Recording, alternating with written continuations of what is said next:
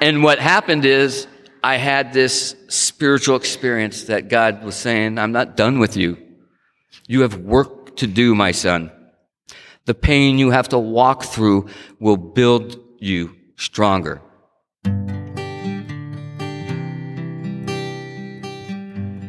Well, hello, friends of Bill W. and other friends. You have landed on Sober Speak. My name is John M. I am an alcoholic, and we are glad you are all here, especially newcomers. Newcomers, that is, both to recovery as a whole and newcomers to this podcast. Sober Speak is a podcast about recovery centered around the 12 steps of Alcoholics Anonymous. My job here on Sober Speak is simple. My job is to provide a platform to the amazing stories of recovery all around us. Consider Sober Speak, if you will, your meeting between meetings. Please remember, we do not speak for AA or any 12 step community. We represent only ourselves. We are here to share our experience, strength, and hope with those who wish to come along for the ride. Take what you want and leave the rest at the curb for the trash man to pick up. From Studio AA Deep in the heart of Texas. Welcome to episode number 258, and that was the voice of my friend Brian P. that you heard at the beginning of this episode, and you are going to hear so much more from him in uno momento. But first things first, this here episode is being brought to you by Laura and Tanya. What, may you ask? did Laura and Tanya do? Well, they went to our website, www.soberspeak.com. They clicked on the little yellow donate tab and they made a, a contribution. So thank you so much, Laura and Tanya, for your contribution. This episode is coming right out to Ewan's. What do I want to talk about? Well, I'm sure there's some people saying, don't talk about anything, just get to the speaker. But you know what? It's my podcast and I'll do what I want to. so, anyway, uh, what happened? Oh, this has been a very, uh, oh, just a, a, very cool day for me in so many ways. I, and I want to tell you this. So, over the past, I'd say three weeks or so, I've been pumping out the episodes and I've been doing my thing and I've been living life and such. But I want to let you know that, uh, quite honestly, I went through a really kind of down time. Um, uh, you know, some some depression uh, and anxiety, uh, rethinking where I was in life, and you know, and there have been some things that have that have happened, but I maybe it's just that that it just happens, right? It just ebbs and flows in life, and um, but I'm feeling much much better today. All, all I know is when I get in those little funks that I should just keep moving along, staying with the process. And when I say staying with the process for me, that means continuing to do prayer and meditation uh, talking to my sponsor, uh, going to meetings, uh, trying to help somebody every once in a while in some form or fashion, doing service work, um, and, and oh, and doing inventories as well. Right, thinking about where am I selfish, dishonest, resentful, and afraid, and doing all those things. So that's that's what had been going on with me over the past few weeks. But I would tell you today was very interesting because my son, my beloved son passed his driver's test. Yes, he is an actual driver now. I mean, I don't know. We we'd been practicing with him a lot, but he actually went over there, took the test the day, and you know he was proud. We were proud of him. Uh, my my precious daughter is still recovering from some ankle surgery that she got, and it must have been about I don't know three weeks ago now or so. But I mean, they do some major damage when they go in there to make the to do that ankle surgery. I say damage. They're, you know what I mean. They they, they cut you open and uh, and then you got to heal up and go through the entire recovery process. She still has not been able to put on any weight on it. She gets around on a little scooter. Uh, I took her to the mall the other day, uh, but it was, you know, she just couldn't stay there very long. And uh, uh, it's just been kind of a, a, much tougher recovery than we uh, anticipated. But I, I'm sure it will be over soon enough, uh, just while you're going through it can be a little bit challenging, uh, especially for her. But me as her dad, uh, you know, watching her go through it is is is just tough. And my wife is finally starting to get on the other side of the major car wreck that she had back in uh, July, and I'm glad to see that she's doing so much better. And and uh, it's just it's just cool to watch her uh, getting better uh, day by day now, and I'm sure she's going to be fully recovered eventually. Uh, but it just took much longer than we anticipated. And me, moi, I was honored to do a third step with a sponsee earlier today here at the house, and that is always that always lifts my spirits as well. That's about it. So anyway, on on to Mr. Brian P. We recorded this live at the Tri Cities event. It's a speaker meeting here we have in North Texas. And I don't really know where to start with this one in terms of an introduction. Let me just say this you need to listen to this one all the way through. Uh, Brian addresses uh, a few things. Number one, his, uh, uh I guess what you would call bank robbing skills.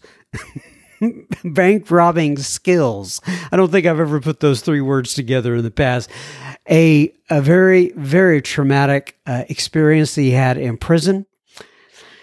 Uh, you'll want to hear that. He talks about his admiration for the program of Al Anon. Uh, he also uses a term in here I'd never heard it before. At least I don't remember hearing it.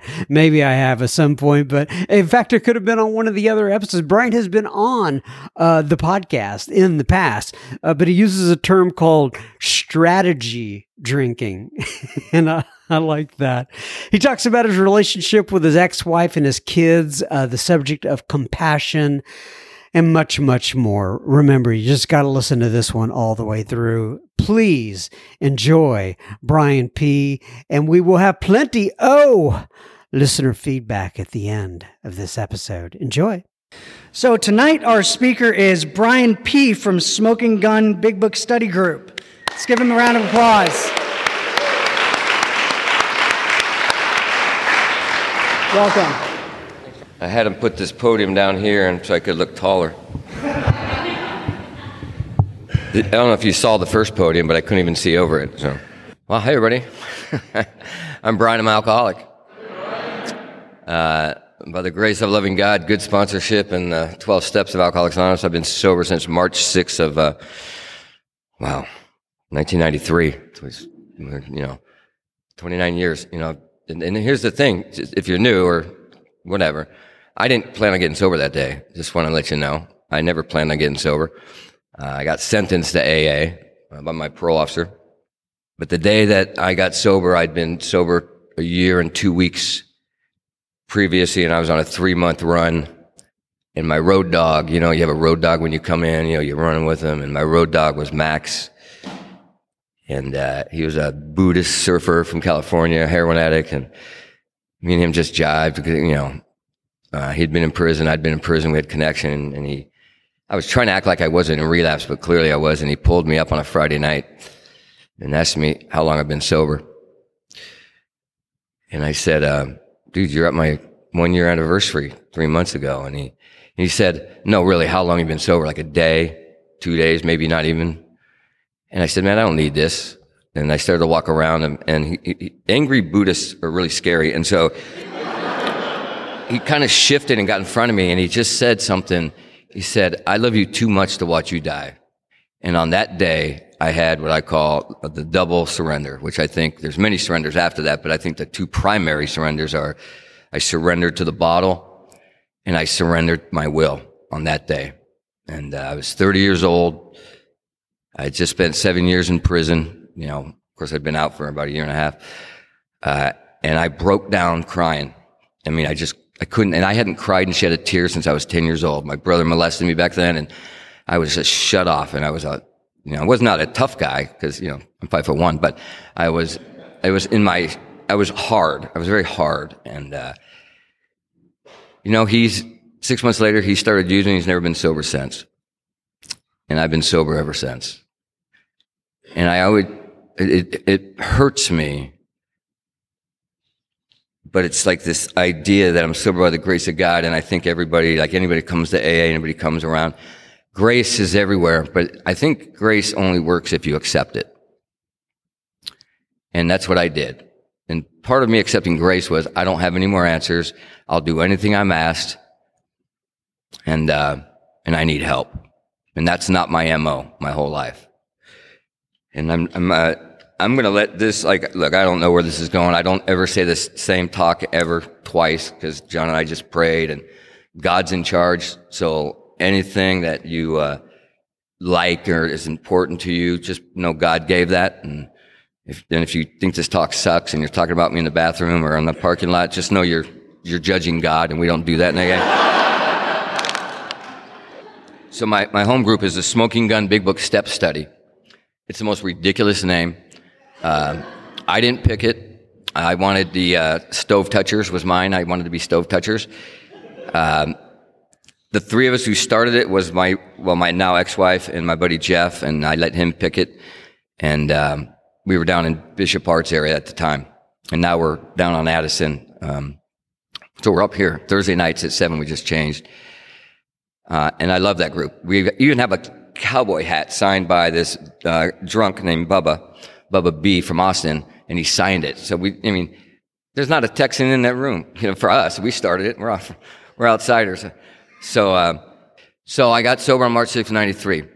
How I got sober, what I was like, and how I found out I was alcoholic because my experience has been, you know, I, I grew up in Stockton, California. Now, if any, who's anyone from California? Okay, anyone know Stockton? Yeah, that's a great place to be from. Uh, it was a violent place back then, and it's a violent place now. And uh, and I grew up in a home where my be- parents were beer can collectors. It was like their hobby to collect beer cans, old beer cans, and uh, like people trade baseball cards. They would go to these conventions, and so I'd been around alcohol my whole life, and and not in the bad part of it, but the excitement of it. And uh, started drinking like you know normal people drink, and and and I there's nothing in my early stage that would identify me as alcoholic. I mean, I I would do this at keg parties, you know. Um, you know, I never left five, ten feet from a keg. I always had pitchers in my trunk of my car uh, when it got low, so I could fill it up. So maybe that I call that strategy drinking. But you know, I think that could be called alcoholism. My mom said if you're going to drink, just stay in your car. Um, but it was after high school. I graduated in 1980. Yeah, I know I'm 60. I look 40. I get it. But uh, I. Um, from 18 to 21 was this thing of, you know, I moved out when I graduated from high school, moved out, got in a room with a bunch of part, you know, friends, you know, that, I just was independent and, uh, became a daily drinker. And I didn't think I was an alcoholic. I didn't drink in the morning. My buddy did. I thought that was a problem. If I get like him, I'll, I had another friend who got violent and I thought, well, if I get like Norman, you know, maybe, look, first off, I'm not fighting anybody. you know, I'm trying to avoid fights. And, uh, second off, you know, I, I, I did other things, outside issues in the morning before I went to work. I didn't have to drink. Uh, I could not see it, but I can tell you, I can describe alcoholism and me and how it worked. Around three o'clock, four o'clock in the afternoon, I haven't drinking all day, and I'm at that two hours before, I'm grumpy, I'm irritable, I'm restless, I'm discontent, I'm annoyed. Everybody annoys me. They're doing their job wrong. And then like 30 minutes before I get off, I start thinking about going to the bar and I start thinking about the liquor store and I get relief even before I drink. I start to feel better. And I drive to the liquor store, I'm tapping my feet, I'm happy, and I go to the liquor store. I love drinking. I love everything about drinking. I, I love the, the uh, I just love the taste of it. I love bars the next day. That's how sick I am. I am a guy who just loved it all. But I, I hid it behind these outside issues. It was early 80s and I became a drug dealer. And, uh, you know, and when you're using the substance that you're dealing, that's a bad business model, just for anyone out there, if you're gonna. Uh, and I was notorious for telling my dealers, like, hey, you know, I know I owed you two, here's 16, and, and I'll get caught up. And then I just went around for about a year and a half until it got to a place of the end. where everybody was like done with me. And I robbed drug dealers, which is stupid because I, they knew who I was, you know, like, I mean, they just like, Burcox, we know it's you. You're like, I'm five foot one. I mean, I have this like, and I would do things like, oh, Levato, man, you don't know nothing, man. And there, it was, it, it was crazy. And, uh, and this is the end. That's a door song. This is the end. And so I was broke and I had a buddy running with me. We worked on a crew of painters and, uh, I had no more money and nobody was gonna, you know, nobody was gonna help me. And, uh, I said, I got a, got a plan. And he said, what's your plan? He said, I like your, I'll, I'll, I'll, follow your plan. He'll follow me anywhere, right? This guy, I don't, and he was like an engineer student. I have no idea why he followed my plan. And I said, we go rob this Kentucky Fried Chicken. And I had a fiance whose dad owned a gun shop. He said, look, we can take him out. I got ski masks. We got rope. This will be a big deal. And we drove down there, AC/DC back in black. We're like, we're, we're going to take this place out. And, and I roll in and uh, they say, hi, welcome to Kentucky Fried Chicken. Um, and I go into the bathroom and uh, I'm shaking, and he's like, he goes, "What's up?" I said, "This is crazy, dude. We can't do this." I said, "No, I know. This is like, what are we doing?" Like, and he, so he goes, "What are we going to do?" And I said, "Well, I don't know. Let's eat." So, so, so I have a nickname. I have a couple nicknames. One of them is three piece because I had a three piece original recipe, which is the only one. And the other one is Shorty P. I got that when I was in prison, and uh, went out to kill went out to kill myself that night. And I'm not a my glass is always half full, even when I don't have a glass. So I've never, I'm not a guy who like is deep and dark. I'm not that type of guy. I'm gregarious. I'm outgoing. Uh, but it was, it was really hopeless at 21. And I took a hope, I cut off a piece of hose and took my roommate's car out into the desert pretty deep and I started pumping fumes. And, and I'll tell you what, the only reason that I didn't end that was because I was writing a letter to my mom I wrote a letter to my friend, said, hey, I'm sorry I killed myself in your car. But then I wrote, I started writing a letter to my mom. And when I was the youngest of four, my brother Chucky died of leukemia. He was seven. I was five. And though I couldn't comprehend it at that age, growing up, knowing that my parents buried a seven year old, and I watched what it did to my mom. I watched on the anniversary of his death and his birthday, my mom would go three day benders. You know, I watched how much that destroyed her. And I knew I had the mo- it was probably the only selfless thought I'd had in a long time, which is it would kill my, you know, it would kill my mom. And I still didn't know I was going to out of this pickle. So, you know, it's interesting in the big book. It talks about intuitive thought in step 11. So I was driving down the road. I, you know, I didn't kill myself. I walked around. I realized my only problem is I need lack of funds is my dilemma. So I need some funds and I'm driving down the road and I had an intuitive thought. An intuitive thought was, you should rob that bank. And so I followed that intuitive thought, and uh, clearly it wasn't from God, it was from self, and I went in and I robbed that bank. Uh, I wasn't a good bank robber, uh, you know, I was, uh, I, I don't, I, I got $50 my first bank robbery, I, and, I, and I got 50 because I asked for it. I wrote a note, like, I have a gun, I'll kill you, give me $50. And, uh, like, I, I, have no idea, I have no idea why you would do that. And, uh, and I remember, like, standing in line, I was a really polite bank robber, you know, I was like, waited my turn, handed her the note. She's like, looked down, gave me a $50 bill, and I ran and I saw my note. I'm like, and so I went to the store, got some beer, got settled in, and then I drove across town and robbed another bank. I didn't get 50. I asked for way more. Uh, an interesting thing is the FBI at that bank was doing a bank, their bank robbery seminar teaching thing, and they got the call for the first one. They packed up and left, and then I went to that bank and robbed it. I had no idea.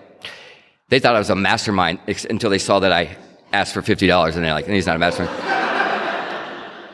and so, so I just continued on, you know, I just continued doing what I was doing. Six months later, asked my boss, hey, can I take the van?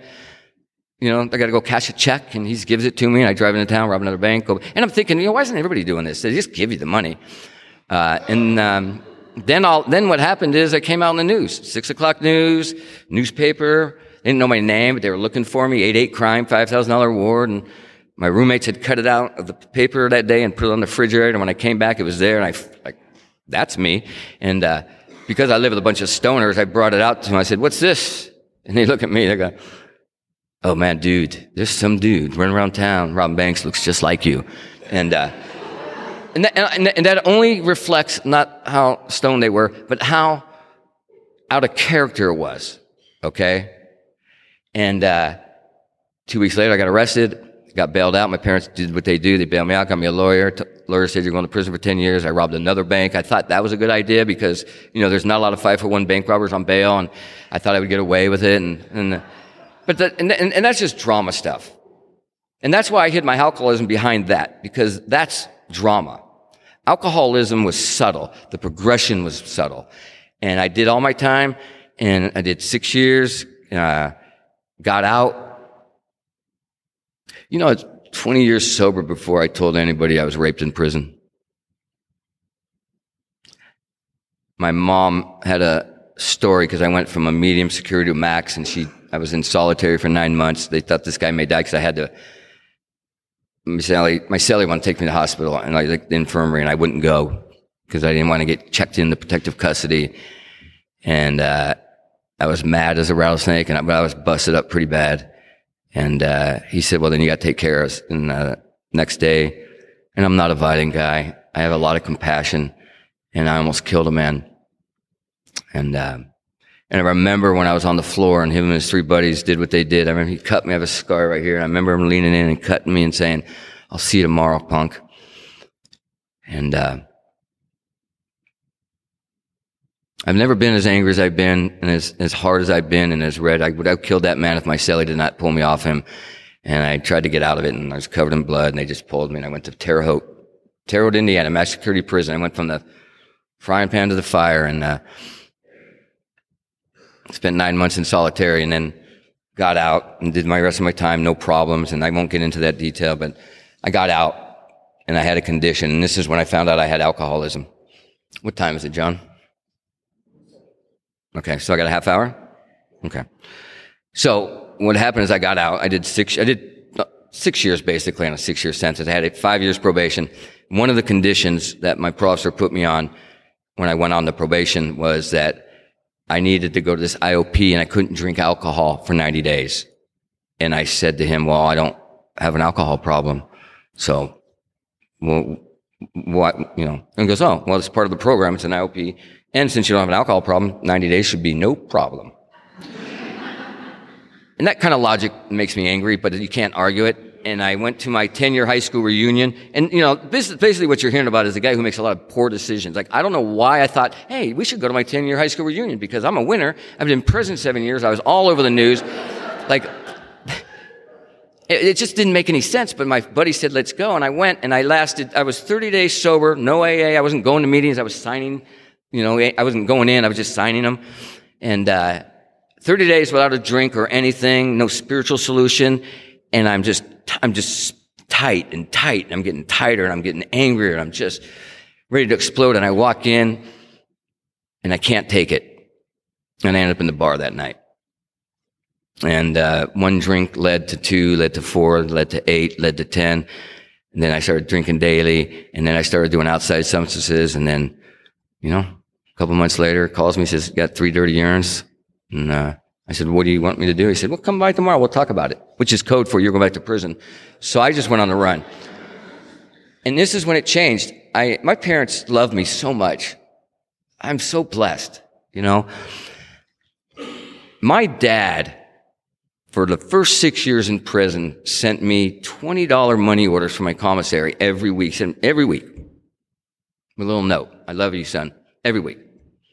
And uh, I was judging him like, why don't you send me 80 or 100 in my mind? Like, why are you trying to control my ice cream intake or whatever? Uh, what I learned when I was 10 years sober when we were playing golf and talking, and I paid them back. Part of my amends to them was paying all that money back, every $20, even though they didn't want it. You know, they agreed to take it. And my last check to him, and we were talking, he said, you know, well, you know why I sent you $20 a week? Instead of 80 or 100 a month. And I said, no, I really thought you were just trying to control me. And he said, no, son. He said, I love you so much. He said, I just knew that you needed to get something every week from someone that loved you. My dad fought in the Korean War. Never struck me. Maybe one time when I was a kid spanked me. My dad loved me and he was a kind man. He was a good man. And I put my family through hell. And what happened is I go back on this violation. You get 16 months. They call me for mail call and I think I'm getting my $20 money order, which I deserved clearly. And uh, I got a note from my parents which says, um, "We're done supporting you financially." And basically, are there any Al-Anons in the, in the room? Raise your hand if there's Al-Anons. Okay, so Al-Anon saved my life. Right, that's a trick because if you believe that, you're you know because Al-Anon doesn't save lives, but they allowed my mom the space to do what she had to do, which is write me a letter saying I I can no longer. You're 28 years old. You'll be 29 when you get out. You are on your own. We are not going to support you anymore. No more financial support. And, uh, and I thank God that an Al Anon lady and my mom's bowling team pulled her aside and said, You're killing your son. And let me tell you, my mom buried Chucky when he was seven. Now, I, I didn't know what I was like until I had, became a father. When I held my daughter, Quincy Blue is her name, when I held her, when she came out, it was a C-section, and the doctor said, you have a beautiful daughter, and uh, I cried and I wept, and when I held her, I knew unconditional love. I knew, and I knew instantly how hard that must have been on my mom. And when I made amends to my mom, when I asked my mom, you know, is there anything you want to say? And my mom said, yeah, I'm going to tell you something. She was burying, it was easier to bury Chucky than write you that letter. It was easier to bury a seven year old son than to write me a letter saying she can't support me. And that had, that pierced my heart. And she explained it. Said, Chucky got cancer. We gave him to the doctor. Said, fix our baby with you. I had a choice. And the only reason you got it, the only reason you got it is because Monday through Friday, I would leave it in the mailbox five minutes, pull it out. The only reason is your dad on Friday put his hand on my shoulder and said, let him go. I'm the baby. I'm like the youngest. My mom's whole life was to protect me. And I forced her to have to step away from me. That's how selfish I am. I still today regret that I had to do that. And I know they say we don't regret the past, but I'm telling you right now, that is a regret I have because I never wanted to be that son. And I did that year. I got out, homeless shelter, could not drink the first time I was out. My professor came to talk. I thought he was going to throw me back. He sat me down. He broke his anonymity. He said, I've been sober six months. You're not going back. I'm not going to tell the parole board. You could go back for eight months. You've done seven years. What's that going to cause? I want you, here's your choice. You go to a meeting every day for the rest of the time you're here, or you go back to prison. What do you want to do? Well, it's not a hard choice when you're 29, you've been in prison for a long time. Like, there's women at AA meetings. So I'm like, yeah, I'll try AA. Uh, didn't think I was an alcoholic, and I went to the meetings. I took the bus to the meeting. My very first AA meeting, 29 years old. There's some magic in the halls. And for the men who came up to me and welcomed me. And I was feral. I mean, feral. I had Axl Rose bandana, feathered hair. This is like 1992 at the time.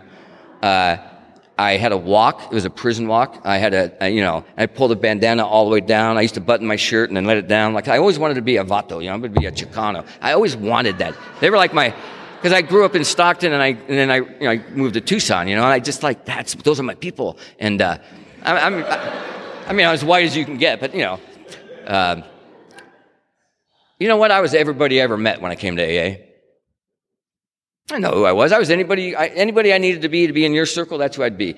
And so I started going to AA, and I started uh, believing that now that I don't want to drink, I won't drink, and now that there's this fellowship. I fell in love with the fellowship and I hung out with the guys that were basically going to the dog track and they're doing all the things they used to do, but they were sober as long as the guys that were doing big book stuff and talking about making amends and, and praying, which is like, well, that's way too serious.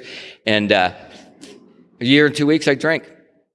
Then I got sober. And that day, two days later, March 8th, I met, I, I picked a guy, his name was Kenny. He was like Cowboy Kenny, and I've seen him in the meetings and I liked him, but I didn't want to do what he did. But I knew he was, everybody was getting sober. And I asked him if he'd sponsor me. And he said, I'd love to sponsor you. It'd be an honor. And he gave me his big book. And he came out to this treatment center I was at because I used to work there and then I had to be a patient there. Another story. And uh, he took me through the 12 steps of Alcoholics Anonymous. And I'm telling you right now, he did it line by line and exactly as it says. And I had what is called a vital, like a, a spiritual experience, a spiritual awakening my whole personality changed. Everything, I shifted. I, I was an atheist and I became a guy who believed in God. I walked in an atheist and I had a belief system after that, that there's a truly loving God. John, you can tell me what time? 803? Oh, dude, we're going to have fun. so there's two things about me. One, I, I talk fast and, uh, and I walk fast because all my friends were big. I always had big friends. I think when you're my size, you have big friends. And so walking in the mall in the days, I to, that's, I've never stopped doing that.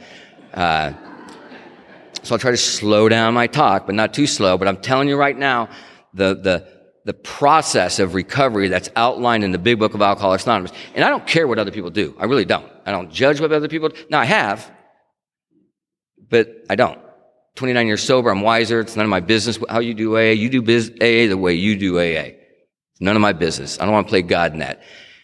If you ask me to sponsor you, I'm going to take you to the 12 steps. I'm going to introduce you to third legacy, you know, service work. I mean, I'm going to introduce you to the whole triangle, you know, because GSR, DCM, area corrections, I, I was doing all that. And, uh, and I, I got awakened and I was on fire. And I met the girl in treatment who became my wife. Um, we were in Tucson and, you know, I don't tell this story very much, but the treatment center I worked at, I didn't use, and the guy said, you can be a patient for 90 days and then come back. I worked in the barn. They did, they raced quarter horses. They trained them and he offered me a job because I'm, I guess I'm small enough to be a jockey. And, uh, that's when I went to the steps and about two months into it, I realized now my ex-wife, but my girlfriend at the time, she was there nine months already. So she kind of really 13 stepped me. I was a, pretty much a victim of her. And, uh, so, uh, Chad raises. Okay. I feel like I'm hunching over. So what happened is I made a decision, like, I can't work for this guy. He, he said, work 90 days and you can work back at the barn. But I knew, I saw what he was doing was unethical. And I told my sponsor and I said, I feel obligated because he gave me this opportunity. He says, you're only obligated to God. You're not obligated to him.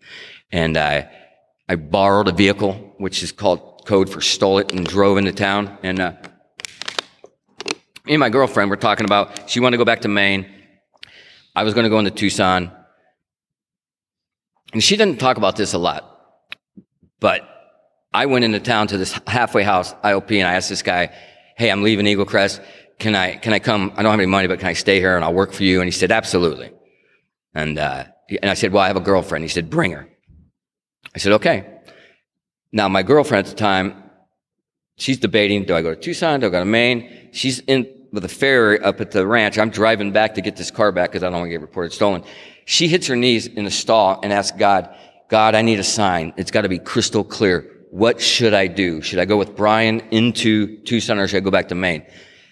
And I drive up 20 minutes later after that prayer and I walk in. I said, Hey, Chloe, um, I have a place for us.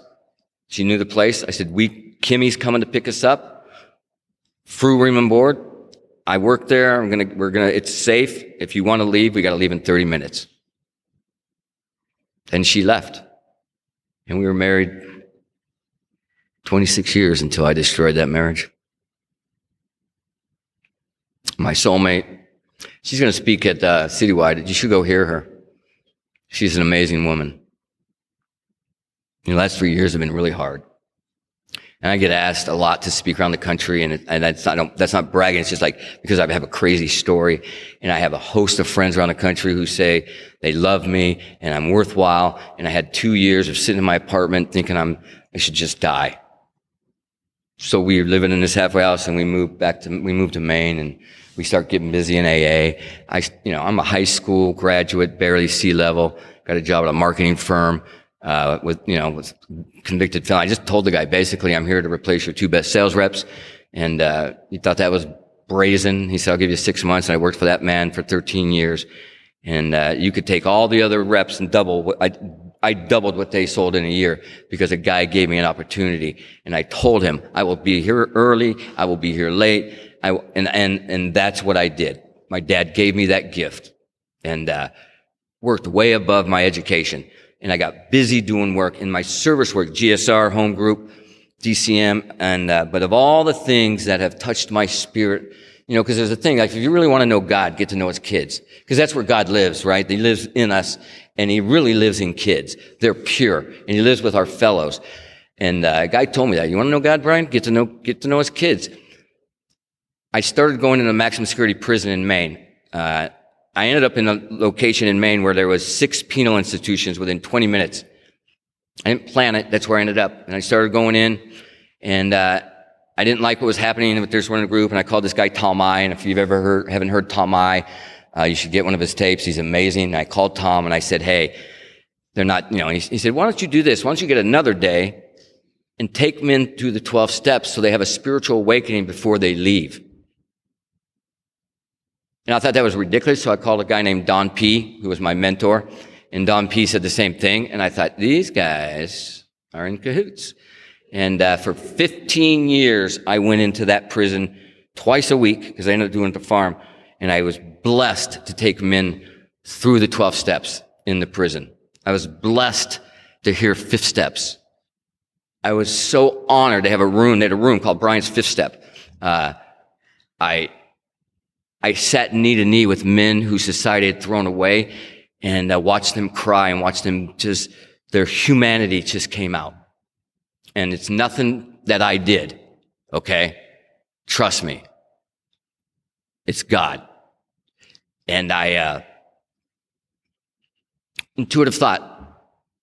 One of my guys was there and I said, what, what's going on? Where's John? And they said, oh, they're doing Kairos, which is a, and they, I said, what's Kairos? And it's a three day Christian thing. And they bring all these. I said, well, that sounds like an AA conference. So I started an AA conference in that prison. Only, only never been happened before. An AA conference behind the walls, maximum security prison. I called all these hotshot circuit speaker guys, cash your miles in because I don't have any money. And you're so proud to be an AA. You can live in my basement and I'll feed you. And uh, so they cashed their miles in, and we brought. There was 25 of us going into that prison for a three-day AA conference. We did that three times. It was the most powerful experience I ever had. Got to see the love, and uh, and I got busy. Had a kid. My daughter was born. My son. Uh, work, and you know, I moved to Texas in 2011. Not planned. Okay. I was in Copenhagen, Denmark doing a big book retreat for some men, which to me is like weird. Like they're asking me to come to Copenhagen. Like, sure, I'll come. And, uh, this owner of this treatment center in, in, in, you know, this area, I got sober with him. We got sober and we, he goes, he, he went with me. And then something happened. I, at this time I had quit my marketing company, owned my marketing company, Miss Me, and had some employees. And then some, he got a call and it was defeated, it defeated. And he's like, I just can't keep CEOs. And I said something that I didn't think I was going to say, which is, if you want me to sell to my partner, I'll move to Texas and help you. And then I thought, what did I just say? and he said, are you serious? I said, well, if Chloe's okay with it. And then we got to Boston, you know, and Chloe said, sure. And uh, we moved to Texas. And I'll tell you what I love about Texas against New England. Texans are the most friendliest people. Like when I moved to Round Rock, I was like, they're the kindest. They come and bring pies and, you know, in, in New England, they, they don't, they don't even look at you. They're like, you know, I was told my kids weren't even Mainers because there would had to be three generations before they got to be Mainers. You know, like it was just very cold, but Texans were. And, uh, and I did that and I started, and here's an experience I had. Don P taught me in the 11 step there's this vital spiritual, you know, vital like sixth sense, right? It's this intuitiveness. Now, it's not the one that said, go rob the bank. It's a God inspired intuitiveness, right? Because we only have one voice. It's not like we have a Darth Vader voice and a, uh, a, a Yoda voice. Wouldn't that be great if we did have that? He, Don taught me that this intuitive thought, after we get everything cleansed out and we can hear God, you must follow the directions and, and you must follow that. And, and I wish it was a different voice, but it's the same voice. And, uh, my dad was having these little TAs, you know, he's struggling with like little strokes and, and I'm living in Round Rock by myself because Chloe and the kids are waiting, they're finishing the school year. And in April of 2012, uh, I came out of meditation. My dad had just come out of the hospital again and, and God whispered to me. And I believe it's whispering. God never yells at me. And I believe if I have to hear the whispers, my spiritual house needs to be clean. I can't be consumed with judgment, resentment, anger. I must have, be clear spiritually to hear the whispers. God never yells. And he's a perfect gentleman. He will never come anywhere he's not invited. Like, I need to invite him into my life. Now, that I didn't create. I'm just saying, I heard it from him and like a friend, and I'm like, that's really good. I think I'll steal that. And, uh, but the whisper that day was go see your brother. Go see your dad. And, uh, I flew out. My mom said, you don't need to. And I climbed. Was, my dad was in my mom's in the bed and he was, my dad was dying. They were married 46 years. They divorced. They remarried three times. You know, when parent, when you, when you bury a child, the statistics for divorce is really high, but they always got back together. And uh, they were 40. My mom saw what she wanted to see. He's dehydrated, but I knew he was dying and I climbed into bed with him. And my dad had Paul Newman blue eyes and black hair and he was a kind spirit. And I just climbed in bed and wiped the sweat off and said, Hey, dad, it's, it's Brian. And the last words he said to me, the very last words that my dad said to me was, I love you, son. I'm really proud of you.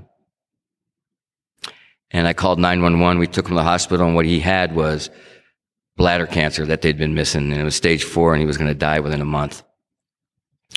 And we all sat there that night and then they asked us to leave. And as I walked out, I saw my dad's feet. And they had not been taking care of my dad. The toenails were growing almost under. He's a Korean War vet and a kind man. Like I could, I was not going to let my dad die like that. I was like, that's not happening. And I was mad. And we all went down the elevator and they, you know, drove away and I went back up because the intuitive thought was clearly like, you got to clean your dad's feet. And I walked up and the nurse said to me, she says, what are you doing here? And I said, look, I don't want any problem, but have you seen my dad's feet? She said, I have. I said, please, if you could just give me toenail clippers and a little wash pin, I, I, I won't, I'll be quick. He just, he cannot die like this. And she came back with two sets of toenail clippers and two sets of bins and, and we sat and washed my dad's feet and clipped his toenails. And I remember talking to her about what a horrible son I'd been. How I'd been a disappointment and how I hadn't been there for them. And, uh, I started to walk out and the nurse grabbed me and pulled me to her and looked me right in the eye and said, I don't recognize any of the son that you just talked about.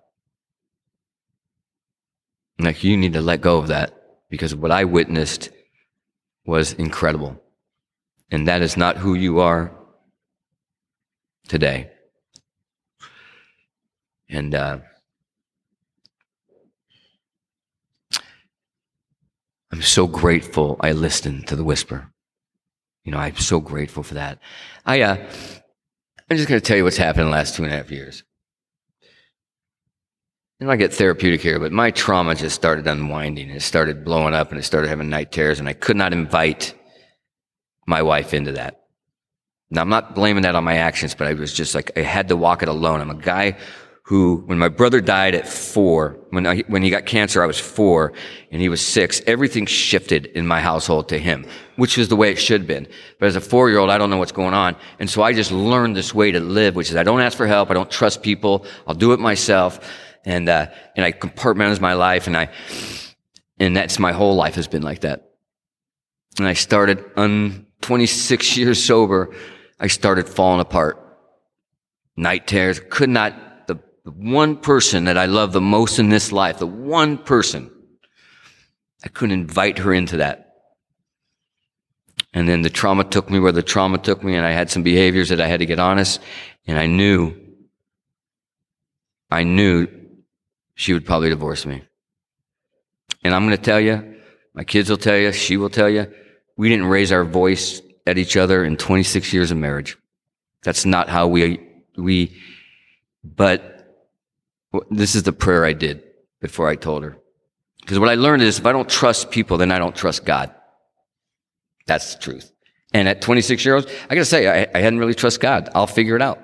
And, uh, and I got to this place spiritually where, okay, God, I'm going to trust you and I'm going to tell Chloe the truth and she's probably going to divorce and, and, and, and I'm not going to blame you. All I'm going to ask you, I'm going to ask you is that you walk with me because I don't know if I can handle that.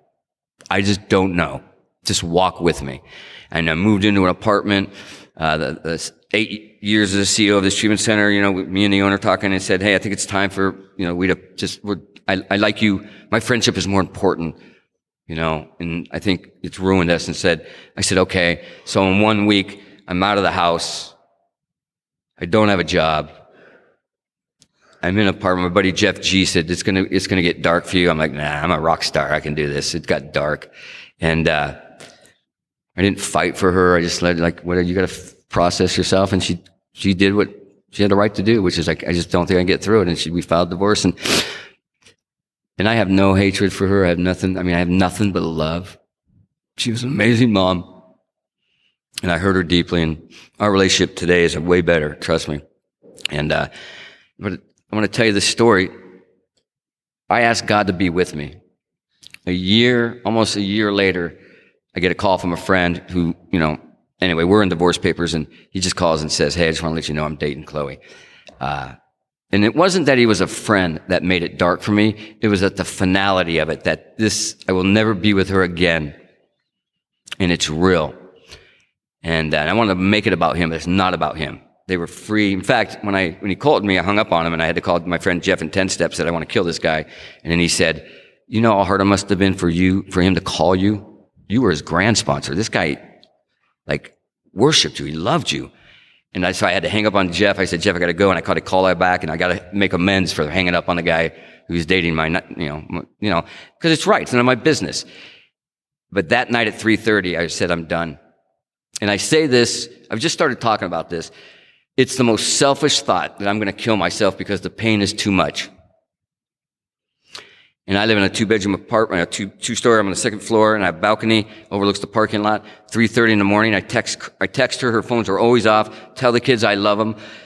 That I can't even believe I, I cannot believe that I was there.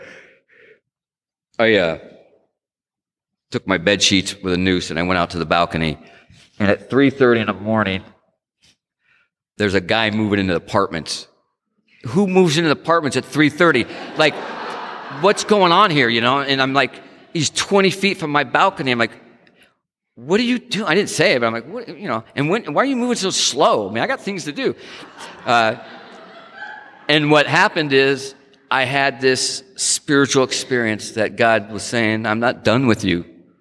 You have work to do, my son. The pain you have to walk through will build you stronger. I smoked a cigar, watched him. He was still there, moving really slow. And uh, I went to bed, and then I got a knock on the door from four police because Chloe saw it and she did a wellness check. In my men's to her, one of the things she said, I don't ever want to get a text like that again.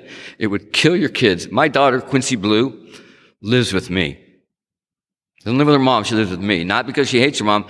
We have a different relationship. It's just my relationship with her. I mean, it's a two bedroom apartment. She could live in a bomber house, you know, because the house is nice in Bishop Arts, but she lives with me. And part of that is to, because I think she protects me. And uh, she's 20 years old. My kids are amazing. My son is Max, named after the guy who saved my life. And I'm going to tell you a story about Quincy, and then I'm going to read something. You know what's interesting? You ever go to a meeting where someone's like trying to teach you about AA? Here's what it is. And Don taught me this. We're storytellers. Even the beginning of the book, the, the story of how many thousands of people. I believe I do big book workshops three day all over the place. I never do like real rigid, you know, like, like I'm trying to teach. It's about experience. It's about the, God flowing through you. It's the fact that a guy like me, a broken piece of a man, as feral as I was, as bad as I was, can walk through this process called the 12 steps and become someone different because that's all what a spiritual awakening is. It's a personality change. Old cons, old ideas, old motives, everything shifts. The guy I was 29 years ago will drink again. And if he drinks again, I can tell you right now, you'll see me on the news. You'll just see me on the news. When my daughter was seven, her and I used to go skiing all the time. My son was too young at the time and all these guys from the prison would come over. We'd do this big, we had a, we had a 15 acre horse farm in Maine and we'd do this paintball, this mobile paint company and all these guys, you know, we'd bring 30, 40 people show up at the house. A lot of young people do paintball, barbecue, and, and a lot of inmates that got out would come. and I knew that she, my daughter was too slick and too smart. She's going to know. I never told her I was in prison. And I told Chloe, I said, I think it's, you know, we're going to go tomorrow. We're going to drive two hours, be on the list together. And so I sat Quincy down. I said, Hey, Quincy, I want to talk to you about your dad. And she's like big blue eyes. She's small, which I don't know where she got that from, but she's small. And I knelt down and I said, I need to tell you something about your daddy. And she said, What's that? And I said, uh, When I was in my 20s, I had committed some crimes and, and I spent seven years in prison. And she just started bawling. My first thought was, Too soon? uh, but she was bawling. And I thought I'd ruined the image. And I said, What's going on, sweetie? And this is what she said and this is who she is. She said, Oh, daddy, you must have been so lonely. And she walked up and gave me the hug, a daughter hug, and said, Is that why you go into prison and help all these guys? And I said, Yes, sweetie. And, and I haven't been alone in a long time. And I especially haven't been alone since you came into my life. And, uh, you know, when I told my son, you know what he said? Cool, dad, let's go play catch. I mean, that's just the way. And I'm going to tell, I love amends stories because I think amends have power. I think the, the step that's forgotten is the ninth step is the, people start doing them and they never complete them. And I think there's a lot of healing and I made, I've made every one of my amends, you know, and, uh, took me a long time. And the one amends I didn't even have, would never thought was my brother Chucky.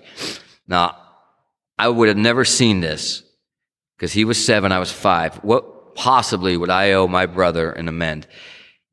And what it was was I, people would say if I'd go to an Al-Anon, sometimes I'm, I'm the token A speaker at Al-Anon conferences because they love me. I bring such hope and I'm tiny and they, the, the, all the mothers love me, you know.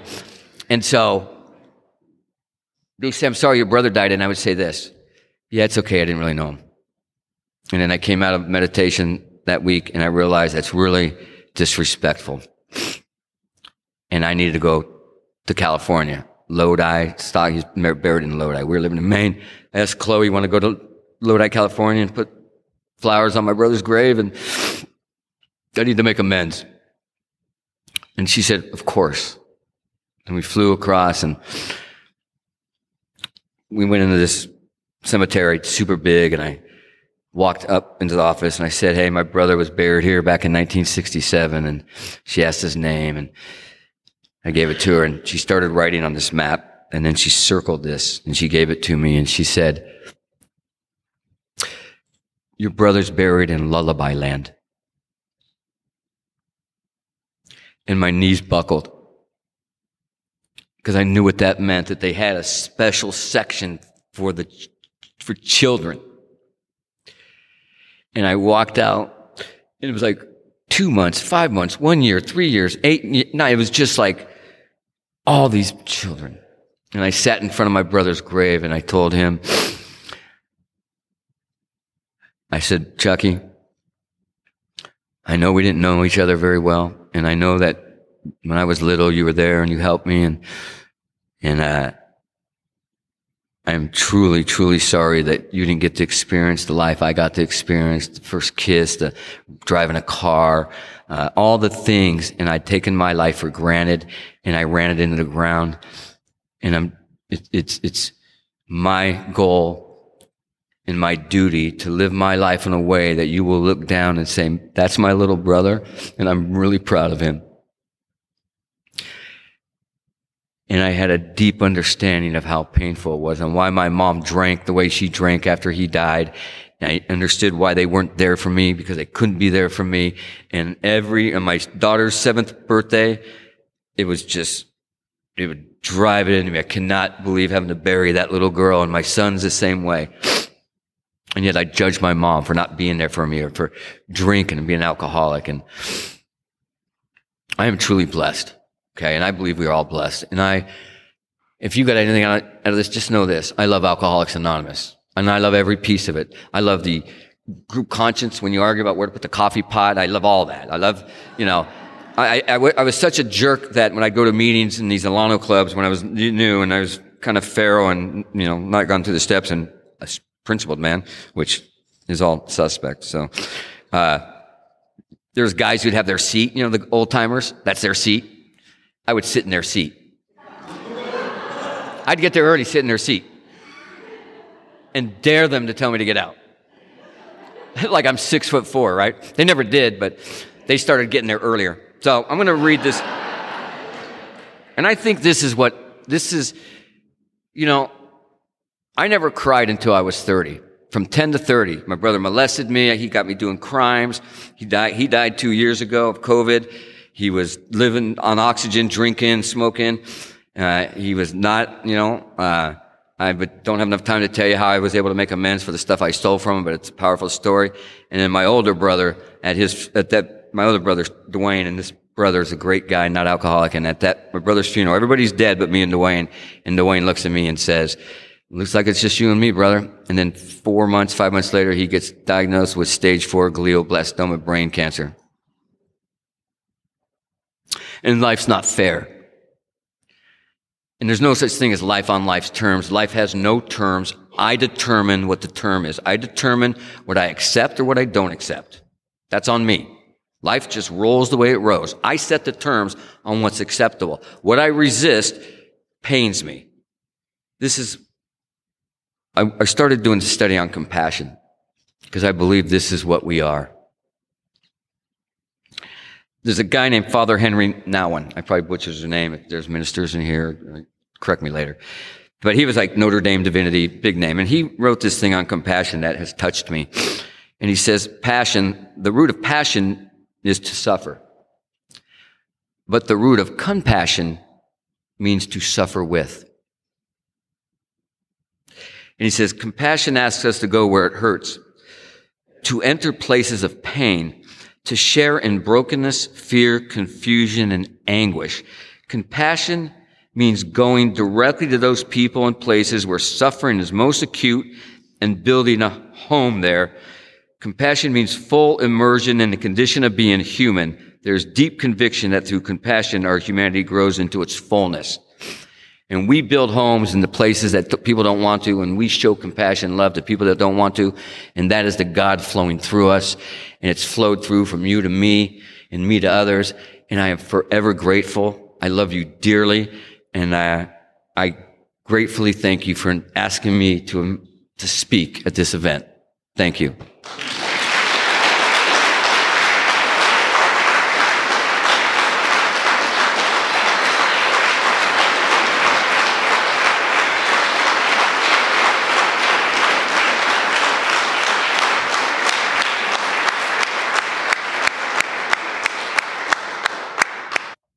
So Brian took me on an emotional roller coaster with that particular talk. Uh, I was laughing, I was crying, um, I was all over the place, and uh, I'm sure he did you as well.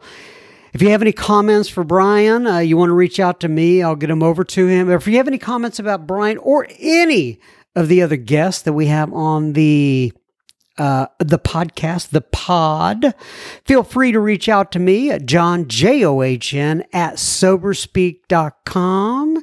And I would love to hear from you. Or if you just want to write in and say, hey, John, uh, how are you? Or whatever the case may be, uh, feel free to reach out once again, J O H N, at soberspeak.com. Now, remember, we don't want you sharing your gossip, but we would love it if you shared that episode or the entire podcast with a friend or family member. Pause your device, hit that share button. It may be just what they need today. Now, on to a little bit of a listener feedback. I wonder if I should start doing that more often. It's a little annoying though, just slightly. Nonetheless, Dan writes in and Dan says, Hi, John. I'm not tech savvy, but I want in. That was the subject line of his of his uh, email. He says, I've been listening to the pod for a year. I started at number one, episode number one. I'm now through uh, 175. Good for you, Dan. Uh, thanks for the quality of the speakers. Your program is inspiring. I want what they have. Can you get me into the group, please? Thanks, Dan H. Sent from my iPhone. so I guess I just broke his anonymity. If you know a Dan H with an iPhone, that would that that may be him. But nonetheless, uh, so Dan, uh, when he says "I want in," what he's saying is, "I want in to the super secret Facebook group." What it is, I sent him an email back with directions on how to do it. But if you are out there and you're listening and you say, "Well, wonder how I, how moi gets into that super secret Facebook group," all you do is you go to Facebook and you search and you search for "Sober Speak." Secret group. And then there's a little button or something like that. I don't know. Everybody figures it out. It says like uh, uh, let me in please or can i get in? or you know uh, uh, ask for admission or whatever the case may be. And then you click that little button and we'll we'll get you on in there. So that's how you would do it. But dan we're so glad to have you in Brad writes in and Brad says, Hi, John. I found your podcast in jail, and I must say it was more than a blessing to me and my slow recovery. I'm getting out now, and staying clean is harder than what I was imagining it would be while lying in there taking all of those, quote, Van Taz Dick, V A N T A Z D I K, unquote, episodes with a Z on the end, taking all those fantastic episodes in. Laugh out loud. I love you, John M. And the show wouldn't be what it was if someone else were trying to host it. Oh, that's that's very kind, Brad. Anyway, thank you for what you do. May God continue to bless you and all your guests. Love, Brad R. Well, love back at you, and may God continue to bless you as well, Mr. Brad. Keep us posted here, all right? Annie writes in Is this the same lady who's Annie Get Your Gun? Or probably not, right? Uh, probably it is somebody else. Anyway, she says, Hi, John. I live in Michigan. I have been sober since January 5th of 2014. I actually don't have a sponsor. I talked to my mom who is also in recovery. Now that's kind of interesting, Annie. You know, I don't think you say it in here. No, I'm looking at it. So when somebody uses the word mum, usually they are from across the pond. Uh, I see you live in Michigan. My guess is is that you moved from England to Michigan, but who knows? Anyway, she says I haven't finished a full episode yet as I listen on my way to work. I am really looking forward to episodes number 220 and 177, as mentioned in the one I'm listening to now. Oh, I know what she's doing. She's listening to the episode, and I mention Amy and Rachel on episodes number 220 and 177 and I can't remember which episode she was listening to but I'm I'm pretty sure uh, she was re- referring to Amy and Rachel. Nonetheless, she says I absolutely love listening to Mark Houston and Chuck C from a new pair of glasses. I discovered Sober Speak on Facebook Annie F. Wow. Well, that's interesting. We don't usually have people discover it on Facebook, but I'm sure glad you did. And Annie, you will be glad to know. By the way, I did, I responded to her, said, please give my best to your mum. If your mum is listening right now, hello, mum. But Annie, you will be glad to know that I will be releasing an episode of Mark Houston talking live. And I also plan, I don't think I've got it queued up quite yet, but Chuck C, new pair of glasses. I want to get him in there as well. Like I've said before, I had no idea when I started this uh, that I would be releasing kind of uh, old time classics, if you will. But it turns out like a lot of the people that are new listening to this podcast have not been exposed to people like Chuck Chamberlain and Mark Houston before and uh, Clancy and, and all those folks. And so I'm glad that I'm able to uh, uh, release them as episodes. But thank you, Annie F with the big smiley face. I appreciate it. Hi. Oh, Susie writes in. And Susie says, Susie is, I wonder if her last name starts with a Q, Susie Q. But nonetheless, Susie writes in, she says, Hi, John. I am super grateful to find this group and I would love to join the Facebook group. Well, Welcome on in, Susie. We're glad to have you. She says, I am two weeks sober today after 35 years of alcoholic drinking. Wow, two weeks. God bless you, Susie. She says, I live in Auckland. I hope I pronounced that right. New Zealand, A U C K L A N D, Auckland. Uh, New Zealand. Oh, she's a Kiwi and have been attending as many meetings as possible face to face, but am loving the online meetings as I am restricted on time right now because I'm working full time and I have four children two biological boys and two step boys.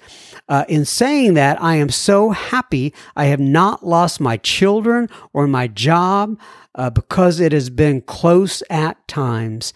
I found Sober Speak when I searched Alcoholics Anonymous on Spotify two weeks ago.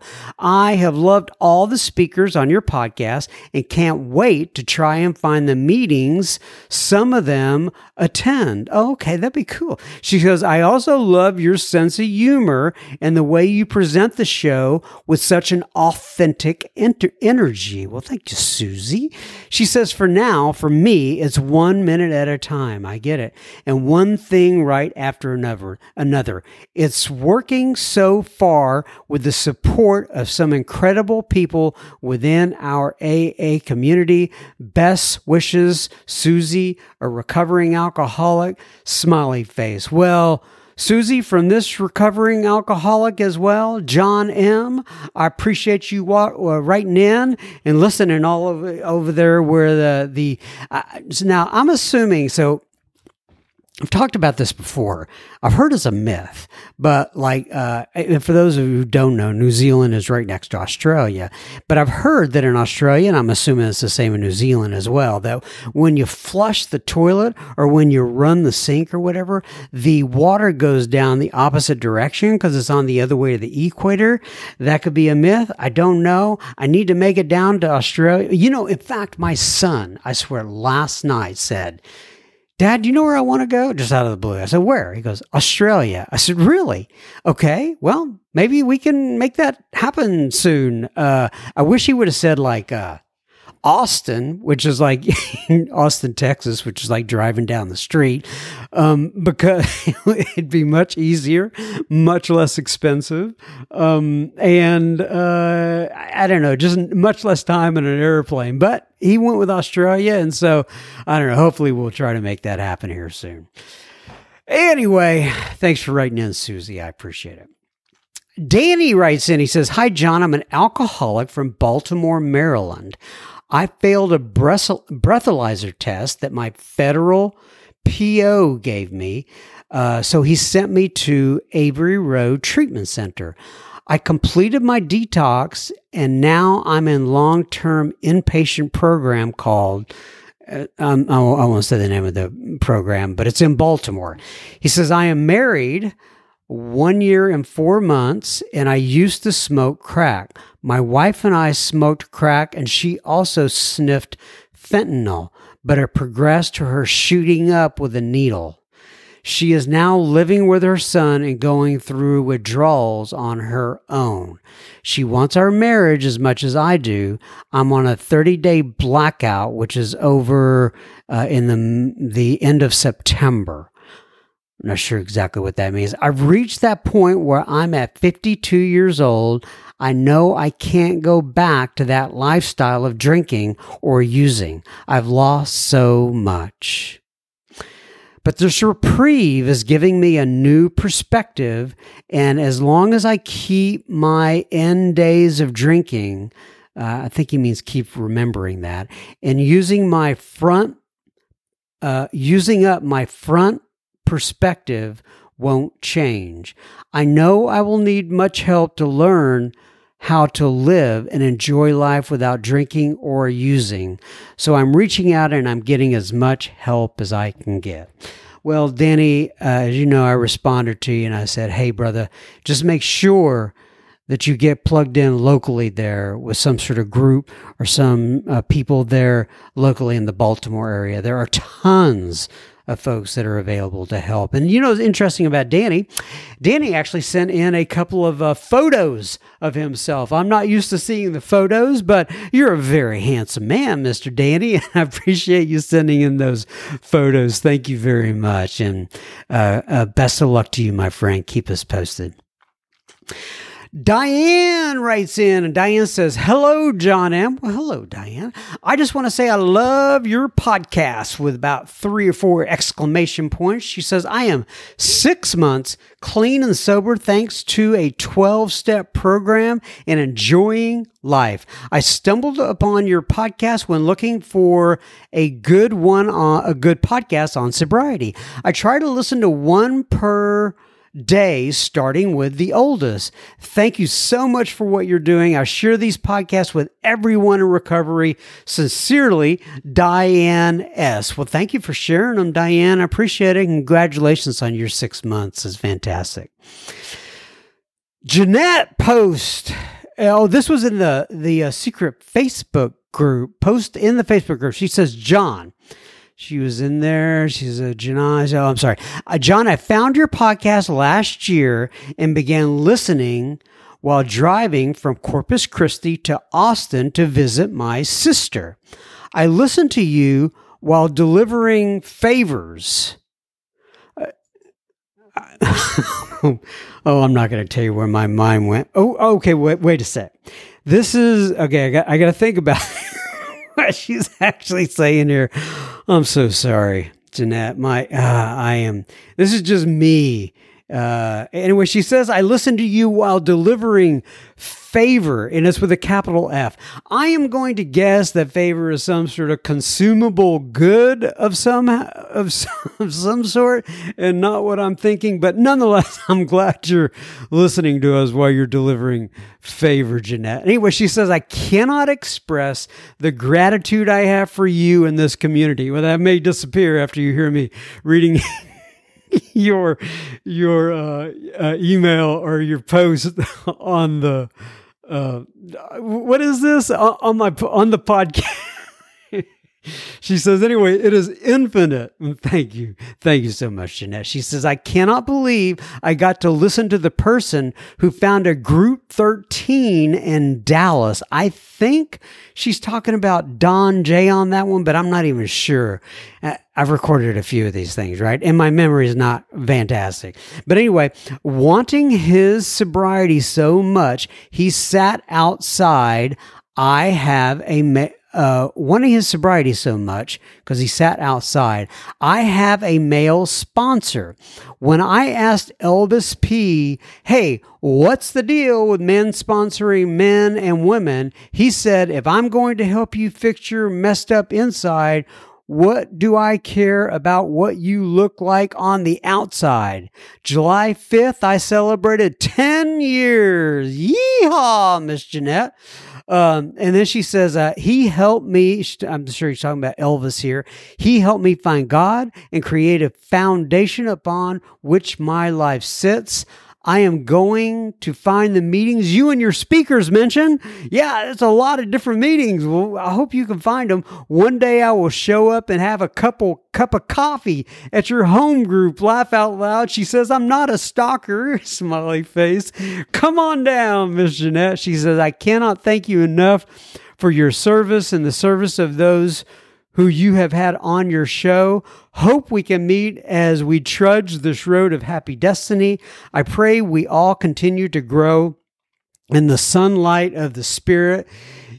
Thank you, Jeanette. Uh, you know, I've had, uh, we've had a lot of people show up, uh, both at the Frisco group. So I personally attend a couple of different meetings. Uh, one of them is the Frisco, is, is called the Frisco group. Uh, it's in Frisco, Texas. And then the other one is the Frisco Fourth Dimension, which is another group. And Frisco Fourth Dimension is on Saturdays at noon uh, in Frisco. you can find it just by searching for it, I'm sure, on the interweb. And we have a lot, not only, uh, am I uh, able to attend those meetings, but we have a lot of people that you have heard on the podcast in the past. Uh, that come there that you know because a lot of times i do get people from out of town right? Uh, but a lot of times i just grab somebody from the meeting and say come on over let's record an episode. And they're gracious enough to do so and we get them uh, posted. So all right everybody that is uno mas semana of the Sober Speak podcast. I take this one week at a time. I uh, hope to be back next week. God bless you. Keep coming back. It works if you work it. And what's the other thing I try to say? Um, oh, yeah. May God bless you and keep you until then. Adios. Love you guys.